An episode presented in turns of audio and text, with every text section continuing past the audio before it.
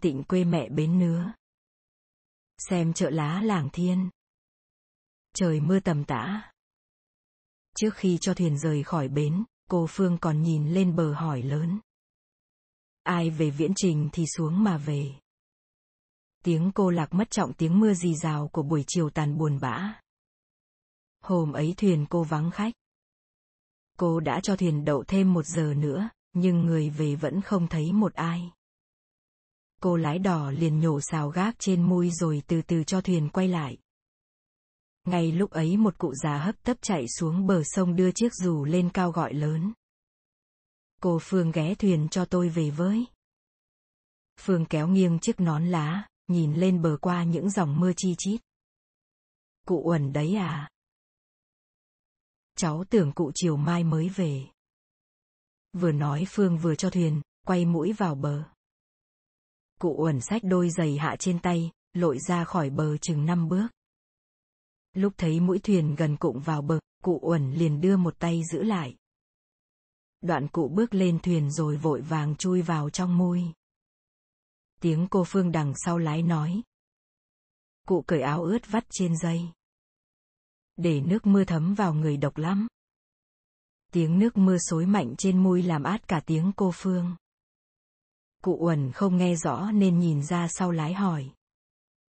Cô Phương hỏi gì? Phương nhìn vào mui thấy cụ Uẩn cởi áo ra rồi nên nói tiếp. Cụ xem dùm thằng nghền của cháu nó đã ngủ chưa? Tiếng cụ Uẩn trong mui đáp ra. Rồi. Phương lẳng lặng đưa mái chèo đẩy đều đều trên mặt nước. Thỉnh thoảng cô lại đưa tay vuốt mấy dòng nước mưa chảy tràn trên mặt. Phương vừa chèo vừa nhìn lên hai bên bờ để hy vọng vài người khách chậm chạp còn đuổi theo thuyền cô. Nhưng sau lũy tre cao ngọn, cô ta chỉ nom thấy vài ngọn đèn xanh đang rung rinh trong bóng nhạt. Trước đây hơn 1 năm, Phương cùng chồng làm nghề chở khách từ chợ làng Thiên đến làng Viễn Trình. Hai làng cách xa nhau trên 40 cây số. Lệ thường cứ đến chiều nhổ xào, thì sáng mai vào khoảng 8 giờ, thuyền đã đến làng Viễn Trình. Làng Viễn Trình ở gần biển, nên dân trong làng thường đem cá tôm lên chợ Thiên bán. Tất cả gia tài của hai vợ chồng Phương là một chiếc thuyền rộng 3 mui, và đâu được 30-40 bạc. Lấy nhau được 1 năm thì Phương sinh thằng nghền. Mỗi lần ẵm nghền trên tay, chồng Phương thường tươi cười nói với vợ. Thằng nghền là cục vàng biết nói của tôi đấy, mợ ạ. Phương nhìn con, nhìn chồng, rồi một giọng ngây thơ nói sẽ. Câu nói làm tôi nhớ hồi còn đi học, thầy giáo có bắt tôi học bài gà đẻ trứng vàng. Chồng Phương âu yếm nhìn vợ rồi tự nhiên cười sung sướng. Qua mùa đông năm sau, chồng Phương mang bệnh thương hàn rồi từ trần. Nghền lúc ấy mới hơn 2 tuổi. Theo nghề của chồng xưa, Phương lại một mình đưa thuyền qua ngày tháng. Trời sẫm tối. Thuyền của Phương đến đầu làng Mỹ Lý thì trời tạnh mưa. Xa xa bên chân đồng làng Duyên Hải, đám mây đen dày đặc đã nứt ra dần, để lọt một thứ ánh sáng xanh rờn của mảnh trăng cuối thu. Phương vừa chèo vừa cất giọng hò lanh lành. Đi đâu cho thiếp theo cùng. Đói no thiếp chịu, lạnh lùng thiếp theo. Phương tự nhiên cảm thấy lòng lạnh lẽo và buồn man mác. Cụ Uẩn ngồi trong mui, với một giọng ngái ngủ hỏi sẽ. Cô Phương ơi, thuyền đã đến đâu rồi cô nhỉ? Phương nhìn lên đám lách tùm hai bên bờ sông rồi đáp. Đến làng Đồ Nghiên rồi cụ ạ. Thật cô chèo mau quá. Nghền nghe có tiếng động, tự nhiên lồm còm ngồi dậy khóc. Cụ Uẩn dỗ ngon dỗ ngọt một hồi lâu cũng không được. Cụ liền mặc thêm áo rồi bước ra sau lái nói với Phương. Thôi cô vào ẵm cháu ngủ đi. Để tôi chèo cho. Cô Phương còn dùng rằng chưa chịu nghe. Ai lại để cụ chèo. Trong mui, tiếng nghển lại khóc thét lên. Cụ Uẩn giục. Cô đưa tay chèo cho tôi.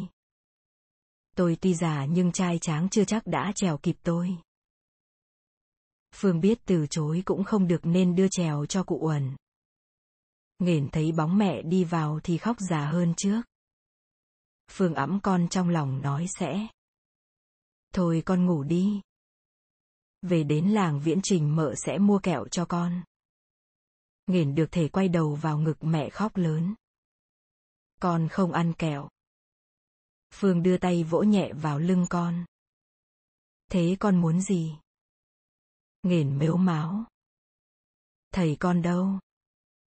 Rồi như mọi ngày, lúc nghe con hỏi đến cha, Phương lại nói dối. Thầy qua chợ Xình mua áo tốt cho con. Nghển lại vùng vằng đầu nũng nịu. Con không cần áo tốt. Thầy con đâu? Lệ thường đến lúc này, túng lắm, Phương mượn một người khách trong thuyền vờ làm thầy để dối con. Lúc ấy Nghển mới chịu ngủ yên bên người cha già. Nhưng hôm ấy thuyền vắng khách, quanh quần chỉ một mình cụ Uẩn và Phương.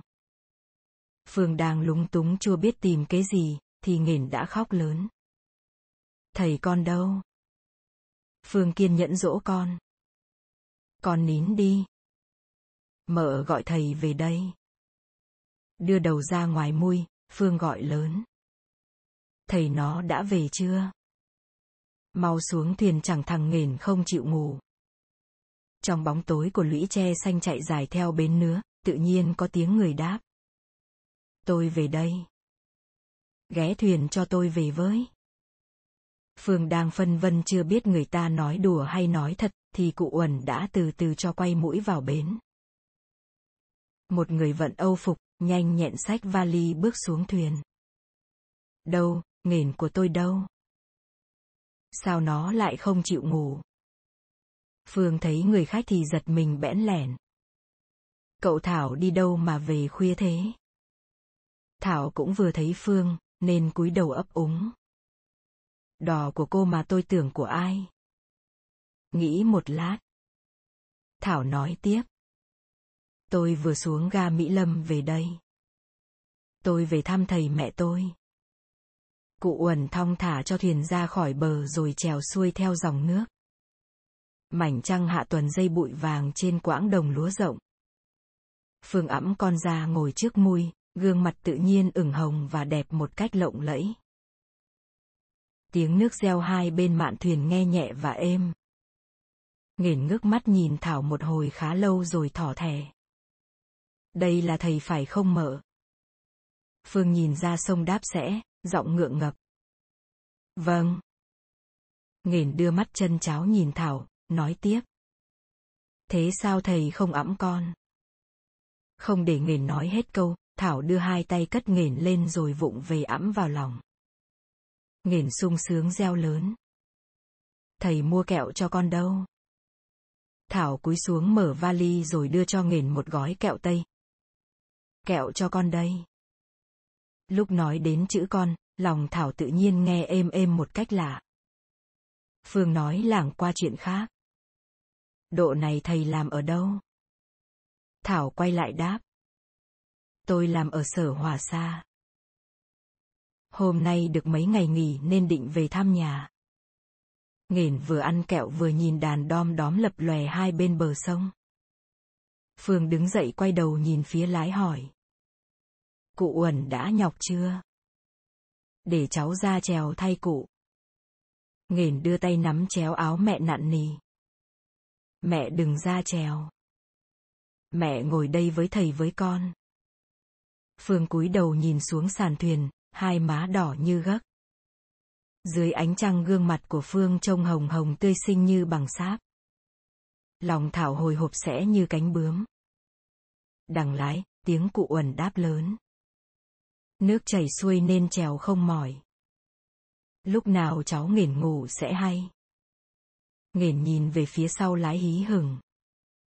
Tiếng ai đấy mợ? Phương xoa đầu con. Tiếng cụ Uẩn. Nghển ngước mắt đăm đăm nhìn Thảo. Con sợ cụ Uẩn lắm. Thảo tươi cười. Tại sao? Con sợ. Nghển nói nhanh không suy nghĩ. Vì cụ ấy có dâu. Thảo nhìn Phương mỉm cười. Tuy người giả vờ làm thầy Nghển mỗi ngày mỗi khác, nhưng Nghển chỉ hơi ngạc nhiên một chút rồi quen ngay. Vì những người này, người nào cũng biết vuốt ve Nghển và nhất là biết cho Nghển quả bánh. Trước kia Nghển hỏi đến thầy là vì nhớ. Chứ lâu nay Nghển hỏi thầy là cốt để hỏi quả bánh thôi. Nghển thấy Thảo ăn mặc sang lại vui vẻ nên thích lắm. Con thuyền từ từ lướt nhẹ trên mặt nước, êm đềm như cái bóng. Thấy thuyền đến, vài con cò ngàng đang lội trên sông bỗng đập cánh bay thẳng vào trong mấy hàng cây đen tối. Nước dây xuống như mưa. Thảo cầm bàn tay xinh xắn của Nghển trong tay mình rồi mỉm cười nhìn Nghển đang cố gắng rút tay ra. Phương chống cằm vơ vẩn nhìn mấy thửa ruộng chạy dài hai bên bờ sông, lòng hơi thổn thức. Phương cũng không hiểu tại sao tối hôm nay lòng Phương lại dạo dực, tê mê như đống tro tàn men hơi lửa. Mặt trăng lúc ấy đã lẩn hình trong đám mây đen. Màu xanh lam của màn sương bụi tỏa hai bên bờ sông đã biến ra màu xanh bạc. Bầu trời có vẻ nặng nề hơn trước. Nghển tự nhiên nắm tay mẹ rồi từ từ kéo mạnh. Một lát sau, Phương cảm thấy Nghển đang đặt tay mình trên da tay một người khác. Phương dùng mình, toàn người run rẽ, hơi thở mạnh và không đều. Phương không dám quay mình lại. Nghển nói lớn. Đây, mợ mở dùm mấy ngón tay của thầy để con kéo tay con ra. Thảo cảm phải hơi lạnh ở da tay Phương truyền qua tay mình, nên toàn người nóng bừng, tay chân run nhẹ. Thảo như người bị thôi miên. Thảo thả bàn tay Nghển ra rồi nắm bàn tay dịu mát của Phương. Phương cúi đầu nhìn xuống mặt nước, hai má đỏ bừng. Nghển chùm hai bàn tay nhỏ xíu của mình ngoài bàn tay Thảo rồi nói lớn. Thầy giữ chặt lấy. Đừng thả ra. Thảo sợ cụ Uẩn nghe được nên quay lại hỏi. Tiếng chuông chùa nào đấy cụ Uẩn? Thảo vừa nói dứt lời, một tiếng chuông chùa đã dìu dặt thả giữa không trung một tiếng ngân dài não nuột. Cụ Uẩn che tay ngang trán nhìn mông ra xa rồi đáp. Tiếng chuông chùa Đồng Tâm. Phương quay lại nhìn Thảo, hai người nhìn nhau mỉm cười rồi cùng đưa mắt nhìn dòng sông sắp uốn mình trước mặt.